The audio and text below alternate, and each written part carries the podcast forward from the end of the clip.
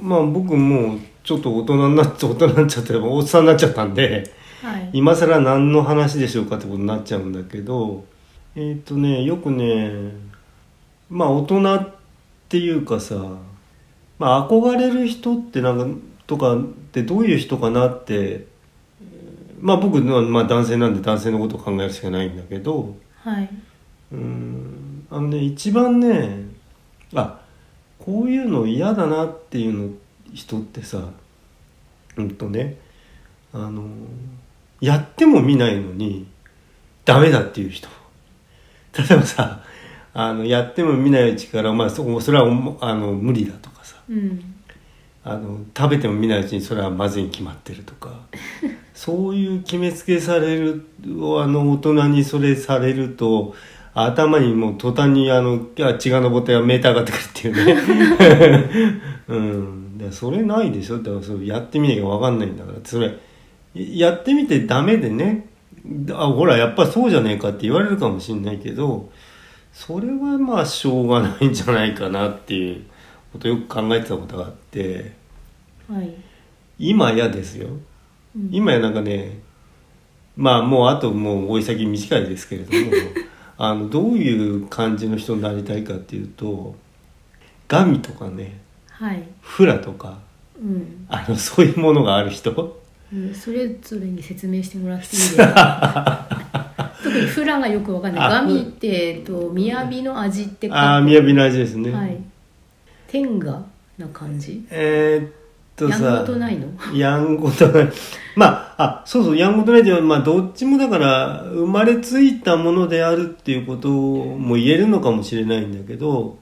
まあまあ、そう言っちゃったら、まあ、身も蓋もないんで、その、なんていうのかな。まあ、ガミっていうと、だから、その、なんていうの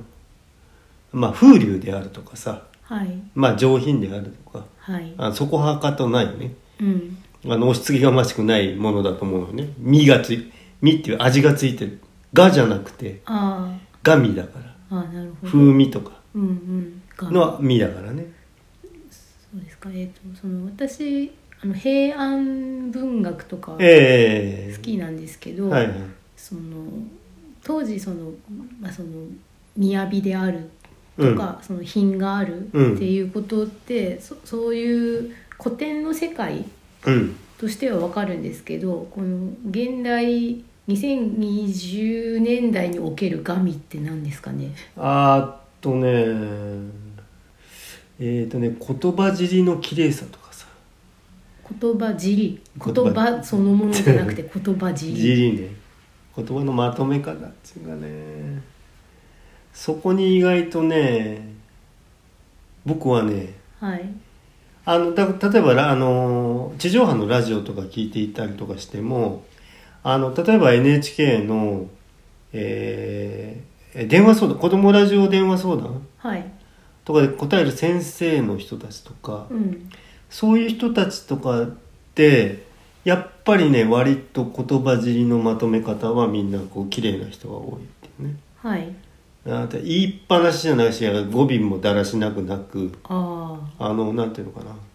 こう言葉のこうスッとこう切り方がねあうんだまあ僕が感じてるものですけどまあだから大概うまく言えないんだけどねそれが何だっていうのはうまく言えないことなんですけどはい。あ、でも今のあの子供電話相談えはなんかすごく自分は聞いたことあるんで、ええあの入ってきやすかったですね。うんあのねあのどんなにさ知識があってもちょっとねその乱暴なね切り方する人いるんだよね。うん。あの例えばお子さんにさあのそれは当然あのお子さんに対する答えだから子供に対して答えるわけですけれどもはい。あの子供っぽい喋り方すれば子供に通じるかっていうと決してそんなことはないんであーあれあんまりその品がいいって思ったことないです、ね。でしょうはい。だからだからそういうことも含めて、うん。えっとだからきちんと考えてこうものを言うってどういうことかなってだからそれがあの、端々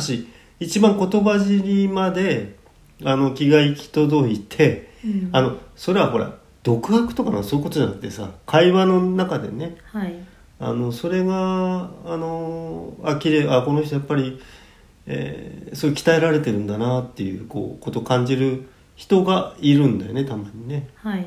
で、まあ、大概あのそういう人しか NHK だから出ませんけど、うんうん、あんまりぶっきらぼうな人はね。あだから例えばね、うん、とそういう先生とかでもあのねあのいやあの君ねなんかそういうふうに思うかもしれないけどそれね自分で一旦よく考えてごらんなさいとか言って必ず言う人いるんだよ。ああでそれそれさ子供ラジオ電話相談室だからそれは普段のねあの教育の場でそれ言うのはいいんだけど、はいその番組の中でそういった身も蓋もないじゃない。うんじゃあその疑問に対してうんどういうアドバイスがあるかっていうことを求められてるのうに、ん自分で考えてごらんなさいよって言われちゃったらさ、まあとりあえずそのヘルプを求めているんですよねだってそうそう考え方じゃあどうやって考えたらいいかとかうねん、、とかかりが知りたいとうか、んあれがね毎回でもよくこの人毎回毎回出てくるなっていう人いましたけどね。あーその聴取者うんから評判がいい先生が残るのかなって思うんですけど、まあ基本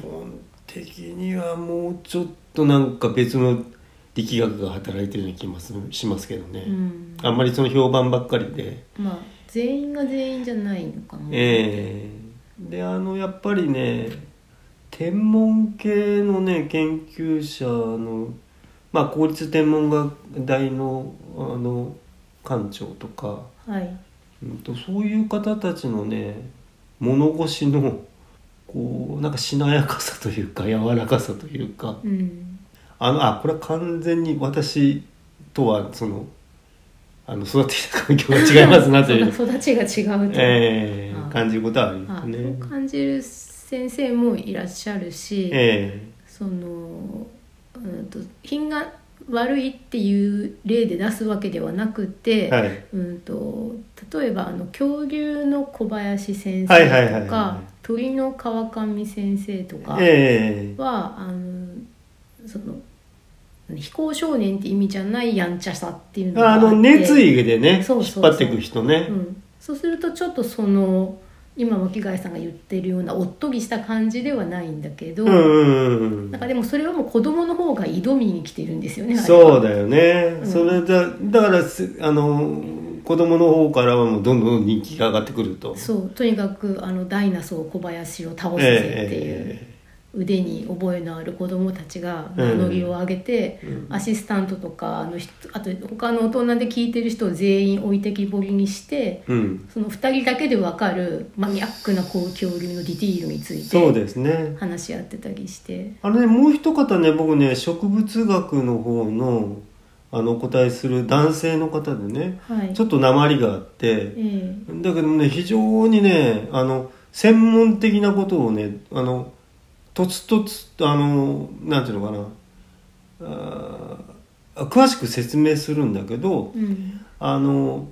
うん、と例えばちょっと難しい言葉があるとしますよね。はいえっと、じゃあ、えっと、こうそのああと植物がこういうふうに赤くなっていくのはアントシアニンなんですと。あーで、まあ、あのアントシアニンというのはそのうちあのなのな習うことがごあるから、うんとりあえず今はこのアントシアニンっていうものが、うんあのそこにあの関与関わり合ってるんですっていうことをあの覚えておいてくださいみたいなね、はいはいそういうことをこう要するに子供っぽい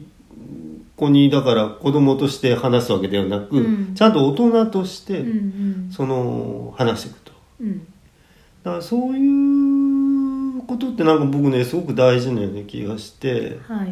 あのとにかくね子供に対してね子供っぽい話し方でね全部あのまとめてっちゃう人嫌いなんだよね俺ね。あうん、そうしたらほらなんか「うん、あえっとなんとかしゃんでしゅー」みたいなさあそういう言い方であーや近づいてっちゃう人がもうとにかく苦手でーあれなんでなんのかねわからん。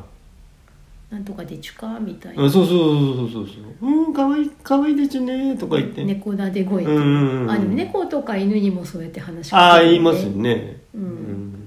あれはその相手に合わせてるっていうよりは自分自身が赤ちゃん会議してるのかなっていう気いやもそうそううだそれ自分の投影でしょだってこれ特にペットに対するのってうんあのよく僕公園とかに座ってあのスケッチとかしてるとはいあのまあ今や犬の散歩とかしてる、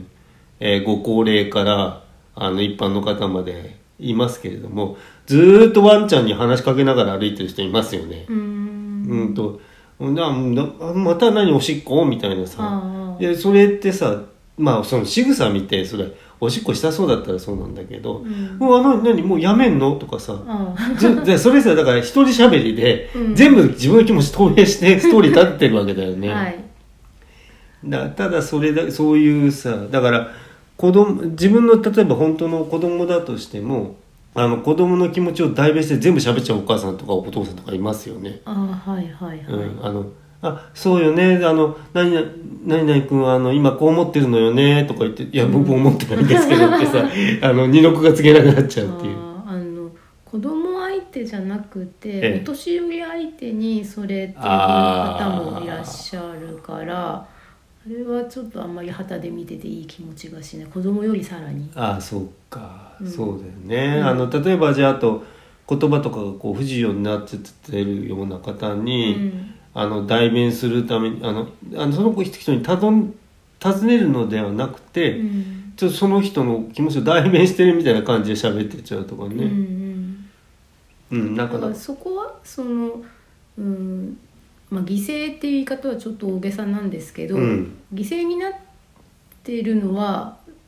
うん、まあ犠牲っていうかなんか短縮されてるのは時間だけっていうふうな感じで、うんうんそそういうことですよねってそういそううふそううにうんその人が代弁することでやれてることって時間の短縮ああそうですね、うん何かをあと説明してるわけではないですうね、ん、たただ端折っただけっていうねそうそその人にとっての時間の節約くらいしかないのかなってね、そうそううんそういうことがまあ神のない、あそう画面のないあの逆パターンねうんうんでだからあのーまああとフラとか言うとフラってのはまあ落語の世界のもともとは落語の世界で出てきた言葉だと思うんですけど、はいフラってあのフラダンスのフラなのかなとか思ってました。ああとねフラダンスのフラはなんかあれ踊るっていう意味でしたっけ、うん、えうんでもダンスダンスってことじゃあ、うんフラとダンスで、本当ねうんそうだねうん、いやいやだからフラはフラなんだよだけどそれをヨーロッパの人がくくった時にフラダンスって言っただけで、あーあでだからダンスダンスえっとだから江戸川リバーになっちゃうと友達あボンダンスとで かそうそうそうそうだから川川ってだから本当は江戸リバーだろっていうさ、んうんんだと思うそれははいであのやっぱフラっていうのもまあ基本的に、えーえっと発音がねフラなのかフラなのかはちょっと僕鼻肌ちょっと分かんないくなっちゃってるんですけどはいそのフラああの人フラがあるねとかさへえそういう言い方するんだよねあの人は独特のフラがあるねそれは誰が誰に対して言うような感じえーっと聴衆が、うんあの話し家さんとか落語さんに対して、うんえっと、評して、えっと、うーんとまああーあの人ちょっと話し方乱暴だけどう、んうん、とやっぱりいつもフラがあってほう好きなんだよねとかえーまだ全然わかんないどんなことがフラなのかあのねえっと基本的にはやっぱりねえっと修行とかあー訓練ではあみまた身も蓋もないこと言いますけどねあの身につかないようなその人独特の面白みとかおかしさとか、うん花とか。あ花ううん、でだから、えっと、なんか知んないけどその人黙ってそこにいてるとそこの場がパッと華やぐとかあ愛嬌みたいな愛嬌も一部で、うん愛嬌っていう部分もあるし俺ね暗さもある意味独特の暗さっていうのは、えっと、フラーの一部に入れてもいいんじゃないかなと僕は思うんですね。何かの存在感ってこと、うんそうそうだから独特の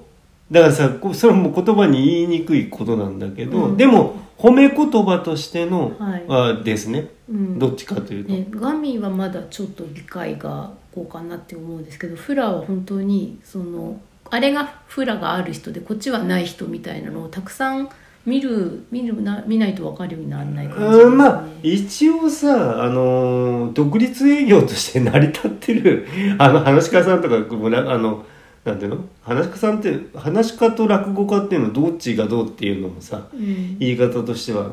いろいろなんかあ議論があるようでございますが、はいえーそういうだから講談師の方とか、うんそういうその古典芸能のね、うん方でもあのーなんつったらいいどの範囲まで使うんですかだその話落語家さんと講えーと師さねん基本的に笑いを取ることが主眼としてあ笑いはあの加味されているものにつくんだと思うんです、えそそのえっ、とだから能とかになってくるとフラって言い方しないんだいよね、わゆるコメディアン、うん、コメディアンあコメディアンもあ多分あるかもしれないですね、うんもっと古典的なことだと思いますけどねもうちょっとね、えーいつ頃言ってる言葉なんでしょうえーっとねまあ明治昭和は言ってるでしょうねあそ最うです初か明治昭和は、うーん一回もなんか今日初めて聞きましたよフラあーっとじゃあちょっとまあ少しあのあとだからそのねフラフラするのフラえーっとねちょっとですねフラフラのフラうんあどっからその語源が出てきてるのかうはんあれなんだけど、はいえっとまああの立川談志さんがはいうんとそのまあその落語のことみたいなのを表した時に、うんあの結局最後はうんそのその人の人間が出てくるんだとはいでそれがだからフラだと思うんだよあね、ー今ちょっとあのら落語のフラで検索してみたんですけど、はい、そしたら、えーと「持って生まれた愛嬌おかしさ」「講座に出てくるだけでなんとなくおかしい気分になる」「これから楽しい時間が過ごせそうだと期待させてくれるそんな雰囲気のこと」うーんで説明が1個見つかりました。あそうでしょうねはい、だからそれはだからさ明るい側からあの見たことでうんうんとそのなんていうのかなあの人の講座ちょっと暗いんだけど、うん俺はそこにやっぱ一種のフラを感じるねみたいなあことを言い方もできるんだと思うね多あ分あのその褒める意味としてのー特徴、うんうんうんそっか暗い方はちょっとわからないんですけどその、うんえー、と落語家さんじゃなくても、えうん人でなんかその人がいるだけでその場がちょっと楽しく明るくなる別にその人喋ってなくてもえ、そうなんですよねだかみらたいな人のことかな、うんあのーうんなんだえーとだからね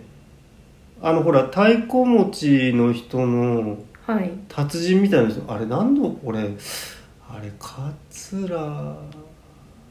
あと誰の本だったかなあれやっぱさあのその人いないと始まんない何にも喋んないんだけどはいえっとそのえっとお太鼓さんのそのお弟子さんがあのそれ見てた時にあのなんだああすげえなと思ったみたいなねえーあなお何を言うわけじゃないんだけどそういうの言いないと座敷閉まんない、お座敷が閉まりが悪いみたいなあーあ太鼓持ちの素質っていうのはなんかわかりやすいですね、うんうんうんうんまあだからあっとうんまあちょっとね具体的なこれなんかこういうふうに言っちゃうとなんかまた落語の話みたいになっちゃいますけど、うんえっ、と5代目のあの古今亭新章師匠ねはいでそれのやっぱりえっ、とおかみさんはいおかみさんね凛さんだったっけなあまあまあおかみさんが、うんあのやっぱもう新庄師匠っていうのはそのまああの不遇な時代が非常に長くてはいあの晩年ですからね売れてきたのねうんあの戦後その満州から引き上げてきてうんあのその頃からこうドーッと火がついたみたいなうんその前からその何度もあのあの講座では活躍してたんですけれども、はいそんなにまあ湧いてたわけじゃなかったらしくてうんでそういう不遇の時代ってのは、まあ、とんでもない不遇の時代ですからね、うんあのなめくじ長屋っていう、はいあの有名な話がありますけど、はいあのもう並木氏がキーキー泣くようにな泣く の泣くらしいですよ、ええうん、だからすくってもすくってもあのもううちの中は並木氏だら け、うん、それあのちょうど本所の向島じゃねえや成平橋のあたりにはいあった長屋らしいですけど、うんあ僕の職場の近くなんですけどね、はいうん、で、えーそのおあのおかみさんが「でもあなたにはねあのやっぱり独特のフラがあると」うんだから私絶対売れると思うってうん信じてたっていう、なんか晩年のねあー話があるような。うんううんんえー、とだからね、しうんそうまあ確かに新章師匠が僕はまあ基本的に一番好きなんですけれども、うんあっていう方意外と多いとは思うんですけどうねんうん、えーじ ゃあちょっとまああ21分大丈夫かあでそれでなんか今ちょっとあもうちょっと検索したら、はいあの忍人忍っていうのがあるみたいで、えその上方、はい落語の世界では「フラ」よりも「忍」っていう言葉の方がよく使うみたいでもともとは歌舞伎の世界の言葉えでああそっちからでそのその人自体のキャラクターのような意味だから「忍」なのかあなあ人人人、うん人でって人ですねなんか上品な雰囲気のあの師匠の銀にあった話みたいにあの使うっていうふうにあ ちょうど紙と裏みたいな話ですねそれねそうそうそうでうんうんまあえーっとねご五代目新書師匠ってまあものすごい有名なんですけれども、はいあのご長男があの10代目のあの金元亭芭蕉さんねはいであの次男の方は3代目の古今亭新潮と、うんうんあのまあもうなんか落語家スペシャルみたいな、うんあの家庭でね、うんでえっと長女のその光子さんっていう方が結構いっぱいあのその頃のこうエッセイをねあの家族の思い出みたいなのをはいいっぱい書かれてるんで、はいあのそれら辺を読んでいただけると僕多分ね、えー図書館で全部読んだはずなんで、うんうんあのーその辺のことちょっとお分かりいただけるとは思うんですけれども、うんまああの金元亭芭蕉さんの確かお嬢さんが、えっと女優の池波志乃さんはいでだから、ま、あと新章さんの孫になりますね、はいでそのまあ池波志乃さんはえっ、と俳優の今の中尾明さんのあの交際っていうの5歳、はいはいえーの方なんですねはいだからまあ落語的に言うと後添えあの七添さんね、はいうんうん、で、えー、 まあまあ中尾明さんってのはあの新潮師匠さんはあ新潮師匠が亡くなった時にあの形見分けであのいろんなものをみんなで分けた時にあのあー長火鉢っていうのあのちょっと火鉢こう木でこうなんか着てるところこう引き出しがついててこっちあにあタバコ本火鉢が、うん、置いてある長火鉢っていうのがあはるんいです、はいだからそれをなんかあの胃の一番にあの「これで」って言ってなんかあ一番いいやつ持ってきやがったってなんか言われてたらしいんですけど、 へうん、まあそんな話もあるよねうんでとだからそのネタで言うとあ僕あの本当あの新潮師匠はね僕富久とかねはいえー話がまあ好きなんですけれどもで富久っていうのもやっぱり太鼓持ちの人のあの悲哀とかうんうーんなんかそういうものがこうすごく描かれてて僕太鼓持ちがすごい好きでさはいでお太鼓持ちが出てくる話がすごく好きなんですけどうなぎの太鼓とかね。はいうん、あのちょっとほらあのほらお調子に乗ってさわーってこうだんだん持ち上げていかなくちゃならないんだけど、うんうんちょっとすかされ てあのちょっとこう痛い目に遭っちゃうみたいなさ、はい、そんそうないう役どころが多いですね。でそっちはだからあーフラっていうよりもその話のそういう悲哀とか、うんそういうものであれなんですけどだからあ簡単にだから新庄さんがやってたやつでフラっぽいのっていうと僕が感じるですよはい、あのね「戦記の虫」とかね うん、あの「あくび指南」とか、うん、あと意外とねまんじゅう怖いなんかでもねええあのあのまんじゅうをね怖がるこう仕草とかがねあーなかなかねコミカルで、うんあれは新書師匠じゃなくちゃ出ないね「ああ怖い怖い怖い」みたいにやるわけですよ。だからなんかまあ言うたらおっさんだけどめっちゃ可愛い、ああそうそうそうそうそうそう。んであとえっ、と強上級とかさうんはああのこうこう痩せ我慢する、うんうんまあおいちょあの書きますんじゃねえよとかってさ ああいうのがさはい、うーんでだからあのそういうのでそのフラっていうその独特のお菓子みたいのは、はいそっちに出てんじゃないのかなななんか生意気を見ようなみたいなもんですけどう、んそんな感じするんですね。うんでだから、うんとまあ、さっきあのお話の最初に出したあの立川談志師匠っていうのがやっぱりあの三代目新潮さんってあの割と早く亡くなったんですね。はいえっとだからえっとね何歳だったっけな2001年の10月1日63歳、うんえーだから63歳2020 2001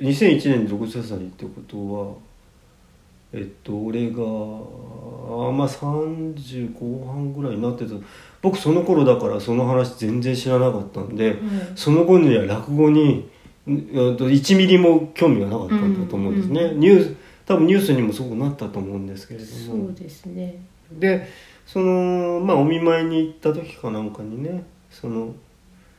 えっ、と新潮師匠にうん「お前あれなんだあの新師匠になれよ」と「新師匠って、まあ、そ要するに六代目新師匠を継げ」と。はい、はいで進めてねあのでうんその時には俺に工場を言わせろとあのああ、はいの襲名披露がありますんで、ううはいしたらまあ「あなんだ兄さんやってくれんの?」みたいなうんまあだから新潮師匠ってのはそういう逸話がすごくいっぱいある人ではいあのまあ一番有名なのっていうのがまああの多分いろんなものの本に出てくるんで本当だと思うんですけれどもあの晩年ねあのあのお酒飲みすぎちゃってえそのまま講座上がってえはいあの講座で居眠り始めちゃったしたらあのはいお客さんから「あの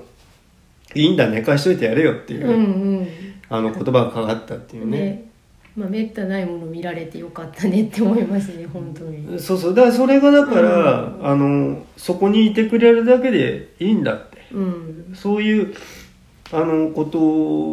とが現れてるんではないかと思うんですよね。うんでだからそれがだからさっきのあの太鼓持ちの達人じゃないですけど、はいあのそこにいるだけでちょちょっとそこのば座敷がこうピシッと閉まると。とか明るくなるうとか、んうんそうなんかそのみんながみんなそんな大名人のようなフラを身につけることはできないんですけど、うんうんでもその思い当たるようなうんことってやっぱりあっうて、んうんライブハウスに行ってて出てくるバンドのフロントマンの人うんうんとかが、あの同じようにみんな演奏してるけどなんかその存在感がほうんほっこりしてる人っていうのかな最初の一元のお客さんから親しみが持てる感じのうんうんフロントマンの人がいたりするし、あーまああるとは思いますね、うんまああとその学校の先生とかであー場味のいい人ってその場のつかみのいい人なんだろうな、うん、なんかねとかあと例えばその音楽の指揮者とうんうんかうんうんだったり、ああそうね指揮者なんかもそうですね、うん、なんかちょこちょこある気がしますね。そうあんなまあそれはあの芸事のあのことですから、うんあのそういう要するにあの舞台芸術みたいなこと全般に、うんあの似たようなことはあるとは思いますね。うん、でやっぱりなんかちょっと極めた人に後付けで出てくる場合もあるのかなって思っていて。うんうんうんそれはその、えー、と民泊の先生たちああそうね。がその講演で、えー、と出てこられて、うんでこうちょっと話に詰まって「うーん」とかってなってる時の、あのちょっと可愛らしい感じうんうんうんうとんかね。そうそうあーとそうまあまあそれもだから常々言ううーん天才が持ってる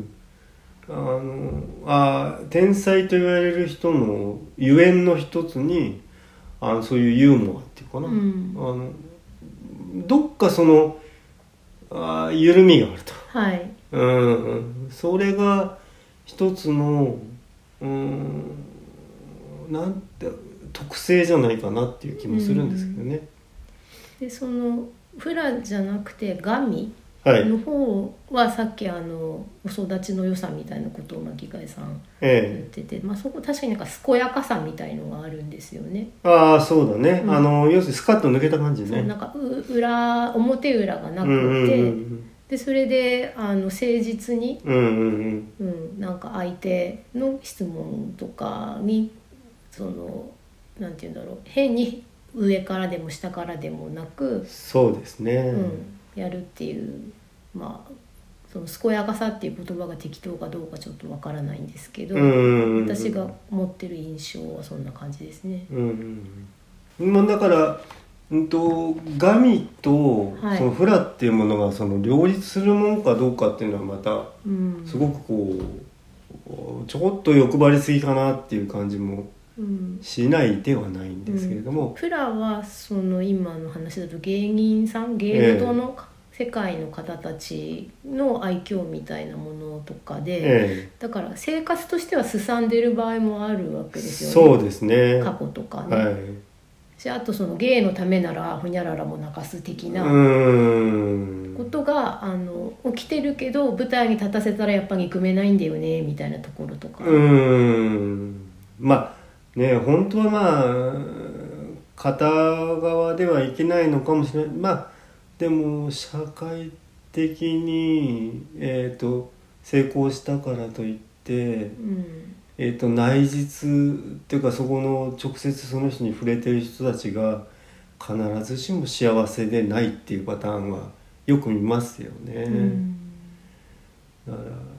まあなかなか両立させるっていうのは難しいのかな両立は結構ね大変そうだけど、まあうんその別にそれで日本一それがある人っていうことを別に目指さなくてよくて、うんうんそういうふうな方向へ自分をあの寄せるというか、うんああそうそうそうそうそうそうですよ別にそうなりたいっていうわけじゃなくて、うんあのなんていうのああそういうの求めててもいいんじゃないかなっていう感じかな、うんただ、ね、狙ってやってるとそれは、えー、と演技なので、そうそうそうそうね、それはそこからは離れてきますよねむしろね。そうだからそれがさだからあとわざとらしくなっちゃえばキザだしあ鼻につけば若旦那になっちゃうんですよあの素豆腐に出てくるみたいなあーやったらしいわあの知識ひけらかしてさ、うんあまあ、みんなにとちめられちゃうみたいなあさーああーあーの腐った豆腐壊されちゃうっていう話ですけ どうんなんかそこにあるのはやっぱりその、うん、相手第一主義的な感じかなって自分自分じゃなくてうーんまあなんかいやそこがねだからうー生まれついたものであればうんあの普通にしてても、うんそのあんまり自分がこう出てこないとはいふうになるのかなっていう気もするんだよね。あー普通にその人してるだけなんだけど、うんあのやっぱなんかいい感じするなっていう。うんあーそっかそれ昔あの建築関え係で、えその上司からうん聞いた話で伝聞なんで本当に正確に私が覚えてない部分もあるってこともあるんですけど、はい、あの建築家のあの磯崎新っていはいはいうはいはい。人がいて、えで、まあ、割とアウトサイダーな感じなんですよね。うんうんうんでそれでその磯崎新さんとかはその赤いっていうんですよねその赤赤赤白でいう赤。うんでそれでその大手の、ううんんゼネコンとかやるような、うんえー、と大きな工務店、うんのその設計部にいる生え抜きみたいな建築家のことを白物みたいに言ってて、あーだから白物が今でいうガミであー赤いのがフラなのかなってあーなるほどね両方いいんだけどね、うんうんうんうん両方褒め言葉としてねあるんだけど、うんうんただその白い人にはだから白物にはなかなか、うんうんその難しいねっていう、うんうんうんそのひねくれたとこがやっぱなくって、まあ、うんう少んなくとも外から見えなくてとか、あそうねうん、素直にあのすごく優秀な人が素直に育ったっていう感じの。うんうんうんでだからねそのうん生まれつきだからって言うんだけれども俺はね果たしてそうだろうかっていうことを人間としてはやっぱ考えたいわけよはいそこはなんとか、うんえー反復と訓練でうんなんとかなるんじゃないかとそれは付け焼き場的には身につきませんようんだけどあのーなんていうのかな要するに場数を踏んではいあのそういう場面場面で叩かれたりとかうんしていくうちに洗練されていくっていうことがあると思うのねはいだからあのだからゴニョゴニョ言ってないで あのちょっと場に当たれと、あうん、これ言うともう今昭和っぽくてダメだって言われることが多いんですけど俺はですねそこにはあえて。あはいえー立てつきたいんですねうんあんだってさじゃあ部屋の中でじーっとなんかやって考えてたからってほらどうにもなんないことはどうにもなんないんでうんとりあえずなんかちょっと外出てみてうんあのまあなんか当たっとけとはいうんまああの前に話した中でそのえっと若いうちだと、その一発当たった時の当たりが強くてもう浮かばれなくなっちゃうこともあるあるんですよってことを言われましたけれども、うんうーんまあじゃあその人がさうーんやっぱりその立ち直ってっていうか一歩やっぱり乗り越えていくにはどうしてもそこでさあの後退してしまってあのもう一生閉じこもりだとうんなってしまったらあのなんていうのかな動き出す未来がないっていうかさうんやっぱりこうちょっとこらえてあのねだからそんなに「あもうでもう絶対無理」とか言わない であのまあまあまあちょっとかじってみるだけかじってみたらみたいなはいことを僕は思うんですよね。はい何の話あガミね。ガミとフラうんが巻貝さんのいいなって思ってることそうですね今だから両方持ってる人あフラってさはいあの俺ねあの漫才師のさあの中川家のさあのあれ兄ちゃんかなどっちが兄ちゃんあ弟かうんあの要するに目がギョロッとしてる方あうんちょっと多分見たことがなくてわからあそうななんいんだですけどうんあのねこのさ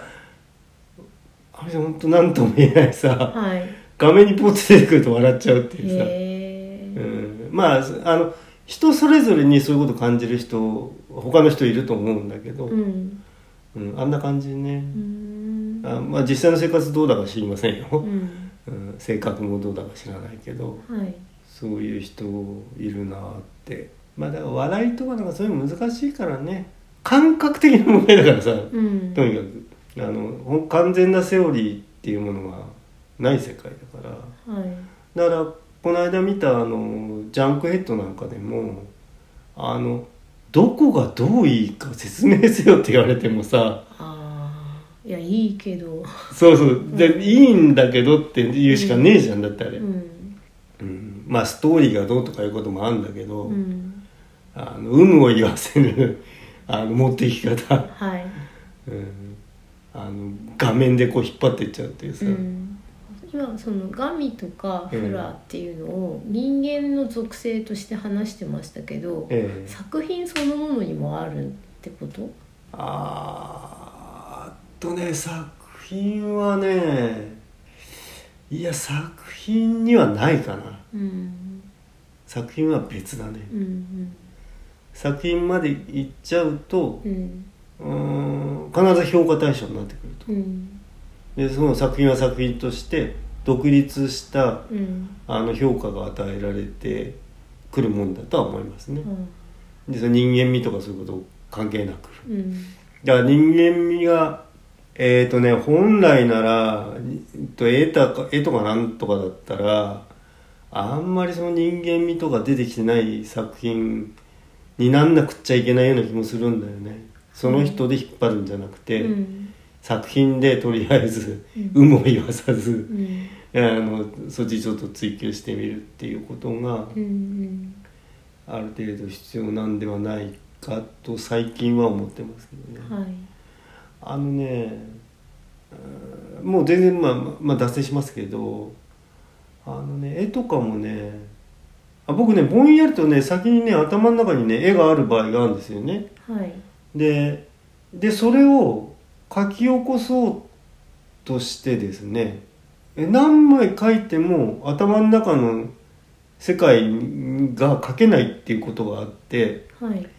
あでそれこれなんでかなと思ったらそれ頭の中出来上がってないんだなっていうことをちょっと思ったりとかして、うん出来上がってる俺書けちゃうんだと思うんだよねあまだちょっと詰めが足んないっーてうんいうか、うんまあだからそれでだからスケッチを破り捨ててるうちにあのなんかこう出てくるのかもわからないんですけど、うんうんでだから、えっと、そういった頭の中で考えてないで、えっと、じゃあそれに付随してるようなものをちょっとスケッチしてみるとか、うんでそれもやってみてでえもう一回その本題のテーマに、うんえっと、テーマっつったってほんのわずかなイラストですけどね。はいえーなんだけど何回でもちょっと思ったもん出てこない時あるんだようん頭の中にね雰囲気でき分かってんだけどあ雰囲気がうんうんうんうん、はいどんどん違うなっていうね、うんうん、まあもうちょっとやっぱちゃんとこうなんだろうなある程度は構図とかはい何対何っていうかこの辺が何対何だって こっちが狂ってちゃダメだとか、うんその辺もうちょっとこうちゃんと見なくちゃダメなんだろうとは思いますけれどうも。ん感覚的にやってただけでは僕が思ってるものは出てこないかなっていうよなんかその作品とかうの、なうんそのなんでしょう綴られ方うっていんうこと自体はすごく興味があるので、うんちょっと今日のこの「フラ」とかの話とは別に、うんうんうあんのまとめてあまたねお話を聞きたいなっていうところではあるんですけど、そううんそうねフラねフラあーあそとの、うんうんと今言ったそのガミとかはいフラって、こううん人間を相手にするような、うんまあ、仕事でもいいですけど、はいする人にはやっぱりあった方がいいですよね。うーんとうーん上の人からはこう可愛がられとかさ、あーそうだよねねあのこ人うずるいって言われようがなんだそろううなそれそれうん後輩からは慕われ、うんうんでそれでお仕事来やすくて、うんうんだけどうん、まあ、ずるいっちゃずるいんだけどそうなりたくてなれないか人からすると。うんだけどその人がいることで周りの人みんなが得をしてるんだよね。ああ最終的にはね、うんうん、そうその場のウうんェルフェアっていうか、そのあのなんていうの幸福度度を考えそてたうだ座ら敷わらしみたいな感じでさ、うん、あれあの人どこ行っちゃったみたいなだけども、うんなんか楽しかったねみたいな、そね、うそれそれだから、うんまあ、そういう人になりたくなり変わりたくてギリギリしてる人っていうのが、まあ、私だってそう思わないわけじゃないしいいなうってん思うし、だけどそういう人ををその憎んだり妬んだりしても、うんどうしようもなくって、うんなんかありがたい存在としてその恩恵のシャワーというかさそのガミとかうんフラのシャワーを感受するっていうのが、まあ、幸せなんだよなってそうですね、うんでそれでその昔ねあのえっ、と米米原真理子だったかな、はいあのロシアのあのロシア語の翻訳はい同時通訳で有名な方で、はい後でその、えー、と作家もエッセイとか書かれる作家さんにもなられた方が、はいうん、と小さい時に、えー、とお父さんのお仕事ということで、えー、とチェコにはいはい行かれててでそこで、えー、とロシア語で教える学校に妹と2人でうん入学してでいそれで少女時代をそのチェコでロシア語で過ごされたっていう方うんがその共産圏における芸術家ああっていうものについてあのエッセイで紹介されてた時に、はいはいうん、そのえっとなんていうの芸術家そのものにそのたくさんのお金がリターンされるわけじゃないんですよね共産権だから、うんだからそういうこともあってかその民衆が芸術家をすごくその愛してるっていうあれなんか俺文章読んだなあどそうっですかかででなんかそれであの、うだからペレストロイカとかそういうこと以前の、うんえっ、とステージとかは、うんもうとにかく国の財産うんうん国のそのみんなの共有財産としての芸術っていうのをみんなに見せてくれる人っていうことで、うんすごい尊敬をバレリーナさんとかああさそうだそういう人がすごく愛されてみんなにすごくよくしてもらえたんだっていうふうに、でそれがそうじゃなくて資本主義になっちゃった後はなんかみんながそうじゃなくてっていうあーふうにちょっとメソメソするしててっていうだからそそういうそうだねうんあのギフトを持ってる人のことを妬ましいとか思わないで、みんなの共有財産として愛するみたいな心持ちが、その共産ロシアの頃にはあったらしくて。ええまあ、ロシアっていうかソビエトですね、そうですね、うん、だからそのフラとかガミのある人が生きて生きやすくするためにそっちの人とかうんにはなんかそういうみんなの共有財産としてねさっき言ったみたうんくっていうような考え方があったらいいんだよなって、そうですね、うん、そうだよなずるいとかじゃなくてね。うんうんうんうもんうそうなんかさ今はだからそうやってなんか政府から金持ったらもらったらずっこいみたいなさそういう話ばっかりになっちゃってるからね、うん、とかあとそでうだからもっとあの何々すべきみうたいんうんうんなだったりそうだねもっとこういうふうに貢献しなくちゃダメだとかさ、そうそんな余計なお世話でさ、ねなんか作品出してくれればいいだけなんで、ね、あんまり幸せな考え方じゃないよねっていうそうですよね、まあどんどんギスギスなりつつありますけれどもね、うんでも進行中であるとうんまあいつかそういう考えもクラッシュするでしょうけどねうんまあ、だけどそこをその逆手に取ったような、う、うんんオンラインサロンビジネスみたいなのははい逆にできてますよね。そうですねなんかフラがあるっていうことをうまく、うんあのセルフプロデュースして、うんでそれでファンからその月々いくらっていうお金を集めて、うんうんやっていくっていう自分ビジネスみたいなやつ、ええだからその自分ビジネスをしてる人のフラっうんていうのがその昔からその落語の世界で言ってるとこのフラうんとイコールのようには思えないんだけどでうもんそこにはそういううんと魔法が発生してるんでしょうね。魔法は発生してますね、うん魔法の一部は、ううんんうんうんだからあーっとねただその俺はでもねああいうオンライン系とかなんとかでこうわーっとまあ急成長したとしてはいえっ、とねそういう方はね次ねついこうまあ差し出がましい話ですけどもあの次の段階にねはいじゃあそのそのそこでこう成功したものをあのもう一歩外のものに移し替えていくっていうような考え方があってもいいんじゃないかなって感じするんだよね。うんそとその人が考えるうんとね自己完結しちゃいますよねだってあのまんまだと例えば、まあはいどこにも行かないもうそれそれとファンの取り巻きの間だけで、そううんどこにも出ていかないと。はい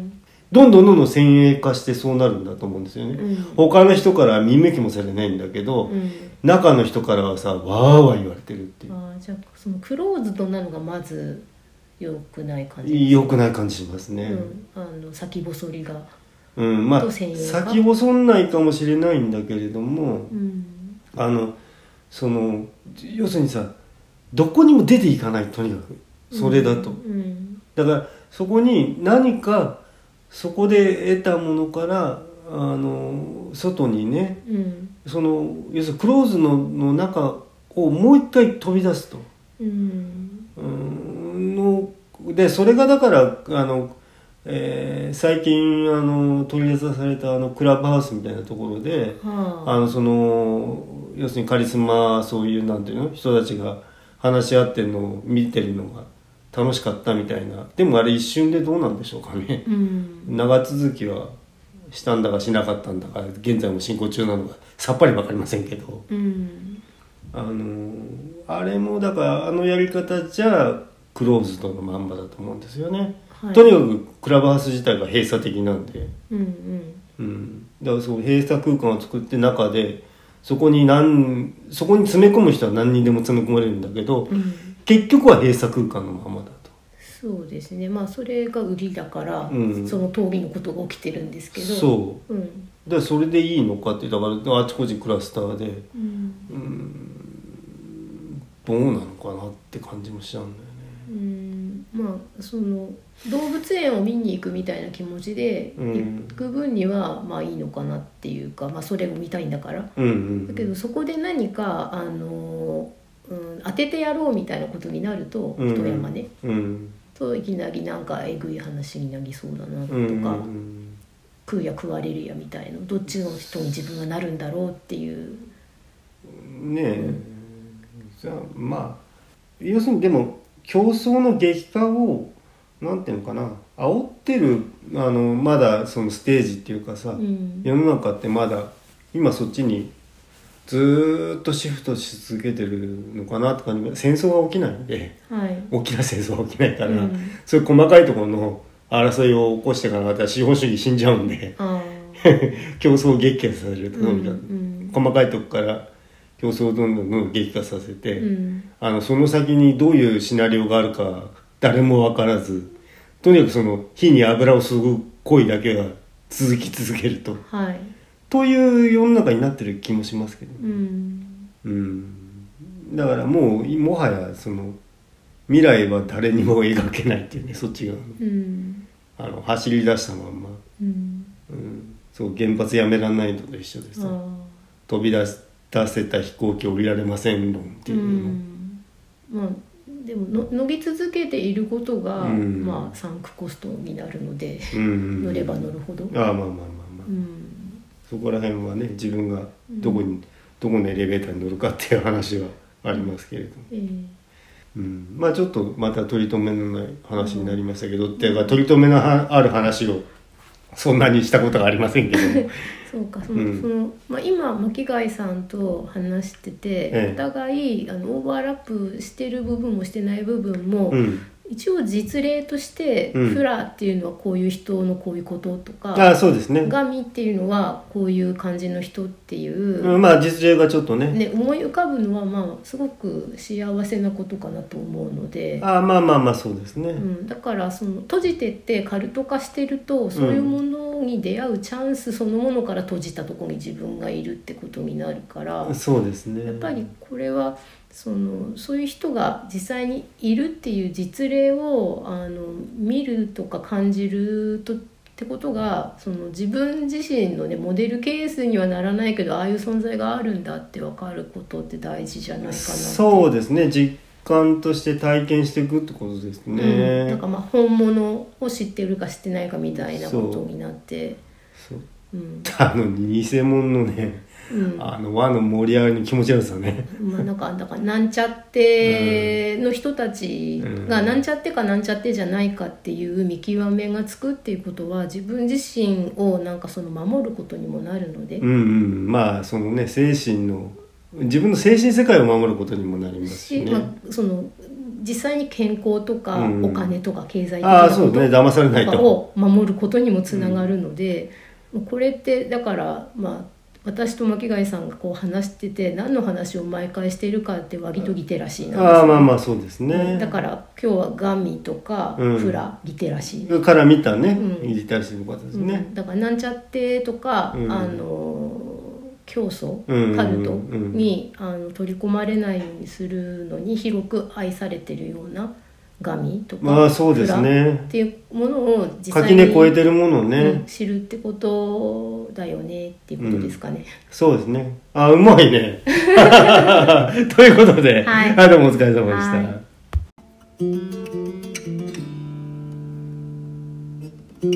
はい